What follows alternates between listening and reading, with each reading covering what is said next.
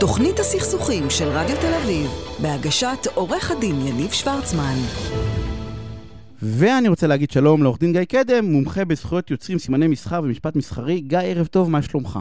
אהלן, אהלן, ערב טוב. מה העניינים? בסדר, יופ- הכל טוב. יופי. תשמע, אנחנו יכולים לדבר על נושא, האמת היא, קראתי בסוף שבוע כתבה של אה, מי שהיה ראש בשב"כ, ראש של ה... הטכנולוגיה בשב"כ, ראש אגף טכנולוגיה, ו- ואמרו לו, תגיד, מה, השב"כ הוא האח הגדול? הוא אמר, אנחנו האח הגדול? גוגל זה האח הגדול. ואנחנו כאילו האח הקטן, יש לנו הרבה יכולות, יותר יכולות מגוגל, אבל האח הגדול האמיתי זה לא... תשכחו, זה לא אנחנו. מי שיודע לכם באמת הכל, אה, זה גוגל. תתפלא כמה מודיעין אה, סוכנויות המודיעין יכולות להפיק מגוגל, מפייסבוק ומהאינסטגרם שלו. ברור, הם יכולים, מה זה, הם לוקחים את זה ומוסיפים את מה שלהם הן הן בעצם. אבל בעצם הכל זה מדבר על, אה, על, על מידע, נכון? בעצם יש איזשהו, כל המידע הזה מצטרף, שאני, לצורך העניין, יודעים עליי, חברות מסחריות יודעות עליי, הן יודעות עליי את כל הדברים האלה מה, ממאגרים שהם מחזיקים. כן, ואפשר אה, כמובן אה, להצליב מידע, מספיק לעשות מעקב אחרי הרשימה של הדברים שאתה קונה בסופר כדי לגלות הרבה מאוד דברים על אורח החיים שלך, על המצב הבריאותי שלך ולפעמים אפילו על, ה, על התחביבים. ו... ומה שקורה, שאתה יודע מה, וזה אפילו לגיטימי, משתמשים במאגרים האלה כדי להמשיך ו... ולמכור לך. מה שנקרא מאגרי מידע, וגופים עסקיים משתמשים בזה לדיוור ישיר. דיוור ישיר זה ההגדרה החוקית בחוק הגנת הפרטיות. אה, זה אומר שמפלחים אותך לפי כל מיני נתונים שמחזיקים עליך, אה, בין אם זה נתונים של אה, מסחריים, לפי גיל, לפי מין, לפי מקום מגורים. והם מתחילים אה, למכור לך ולהציע לך כל מיני מוצרים, להתקשר אליך, אותן שיחות או אסמסים שאתה מקבל. לעשות עליי מניפולציה בעצם. לעשות עליך, אה, לעשות על הנתונים שלך מניפולציה. לוקחים את הנתונים שלך, עושים עליהם אה, חתכים, עושים כן. עליהם אפיונים, ואז יודעים, ואז יודעים שאני. שותה מיץ שזיפים כי אני צריך משהו, ומוכרים לי את כל המוצרים הנלווים. כאילו, אני בא מוכרים ו... את כל המוצרים שקשורים לשזיפים, החל אה, משמפו עד נייר טואלט בצבע שזיף.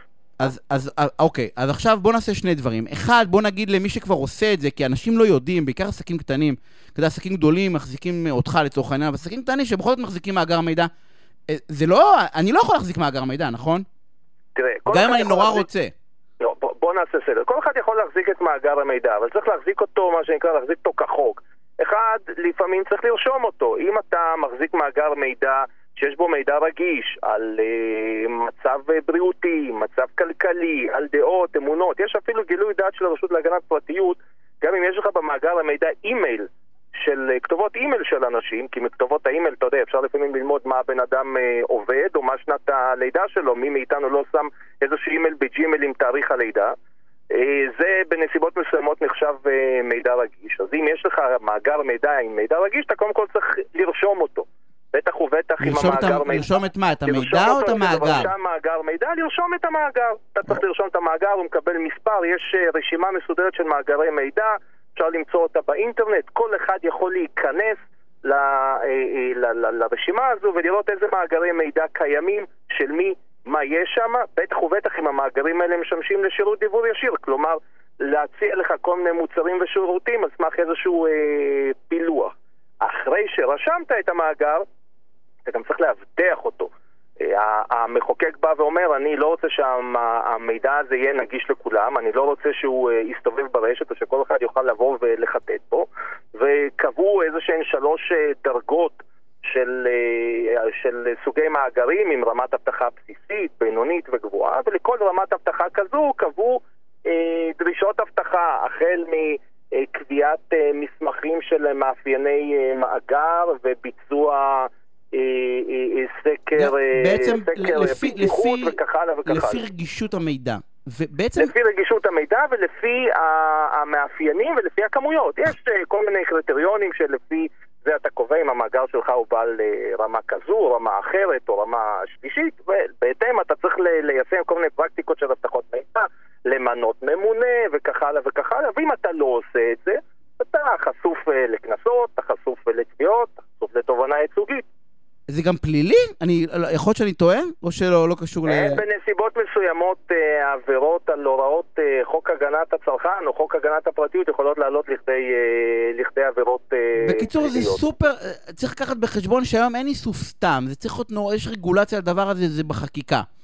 ו- בוודאי. ואני עכשיו רוצה לדעת, אני יכול לחמוק כיניב, אני לא רוצה שידעו עליי, אני לא, לא רוצה שידעו עליי שאני קונה מיש- מיץ שזיפים, או אני קונה לא משנה מה, או אתה יודע, אני אוהב אה, לכבס אה, כביסה עדינה, לא רוצה שידעו עליי את הדברים האלה, לא רוצה שישמרו עליי את הפרטים האלה ויעשו על זה פילוחים. אני יכול לחמוק מזה בכלל, או שזה אבוד וחבל על הזמן? תראה, במצב החוקי היום אתה יכול, זה לא כל כך פשוט, יש תיקון חקיקה שהתקבל אה, השבוע, נכון בשבוע שעבר, שברגע שהוא ייכנס לתוקף בעוד שנה וחצי, אתה אה, תוכל אה, לחמוק לא ממאגר מידע, אתה תוכל לחמוק מזה שלא יבלבלו לך את המוח בזכות זה שאתה מופיע במאגר מידע. לפי המצב היום, לפי המצב היום, אם מישהו פונה אליך במטרה למכור לך מוצרים מתוך מאגר מידע שהוא מחזיק, אז הוא צריך להגיד לך, אני פניתי אליך על בסיס מאגר מידע כזה וכזה, לך יש זכות לבקש שימחקו אותך, יש לך זכות לעיין בנתונים שמחזיקים עליך, אתה יכול לבוא להגיד, תתקן זה, תמחוק טעות, תמחוק אותי לחלוטין. כן, זה לעבוד בזה, זה לא רציני, הרי אף אחד לא יעבוד בזה. בדיוק, אתה לא יכול להימנע מזה לחלוטין. כי מאגר מידע תמיד יהיה, כי אם אתה קונה היום בסופר, אז הסופר יודע מה אתה אוהב, ובפעם הבאה כשאתה תרצה לעשות רשימת קניות אתה תעשה מתוך רשימה קיימת. אבל בתיקון חקיקה שהתקבל אה, לאחרונה לחוק הגנת הצרכן, באו ואמרו בואו נקל על אנשים ונחסוך מהם את ההטרדות שעושים כלפיהם באמצעות טלפונים ופניות אה, אחרות על בסיס נתונים שיש במאגר מידע. בא המחוקק ואומר אנחנו נקים, הרשות אה, להגנת הצרכן צריכה להקים מאגר שבו אתה כצרכן יכול לבוא ולהגיד הנה המספרים שלי, אל תתקשרו אליי. אל תתקשרו למספרים האלה. ועסק שירצה להתקשר, הוא קודם כל צריך לוודא שהמספר שהוא מתקשר לא לי- מופיע במאגר. אם הוא ש- מופיע, אסור לו להתקשר. יש לי שאלה טריקית, אני לא יודע אם אתה יודע את התשובה אליה. אבל אפשר לעקוב אחריי, כאילו, ברשתות למשל?